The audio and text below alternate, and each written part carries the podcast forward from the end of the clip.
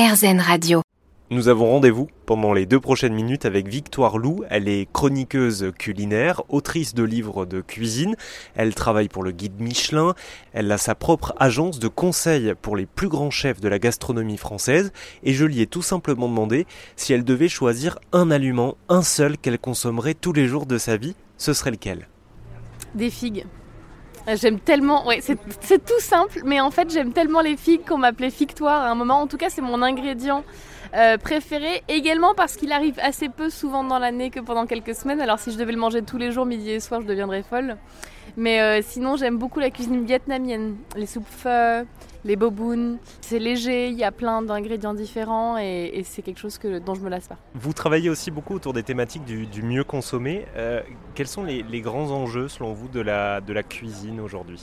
Manger moins de viande. Je pense que c'est quelque chose qui est à la portée de tout le monde essayer de manger local, euh, retrouver un peu plus de liens en fin de compte. Si on a la possibilité d'aller au marché de temps en temps, euh, discuter avec le producteur, lui demander comment est-ce que lui cuisinerait ses produits parce qu'il les connaît mieux que personne. Il y a aussi un, enjeu euh, autour de la parité. Vous êtes critique culinaire, journaliste gastronomique, etc. Vous êtes une femme dans un milieu assez masculin. Comment vous êtes fait cette place-là? C'est drôle parce que je viens d'une famille de parfumeurs, un autre milieu où il y a quasiment que des hommes.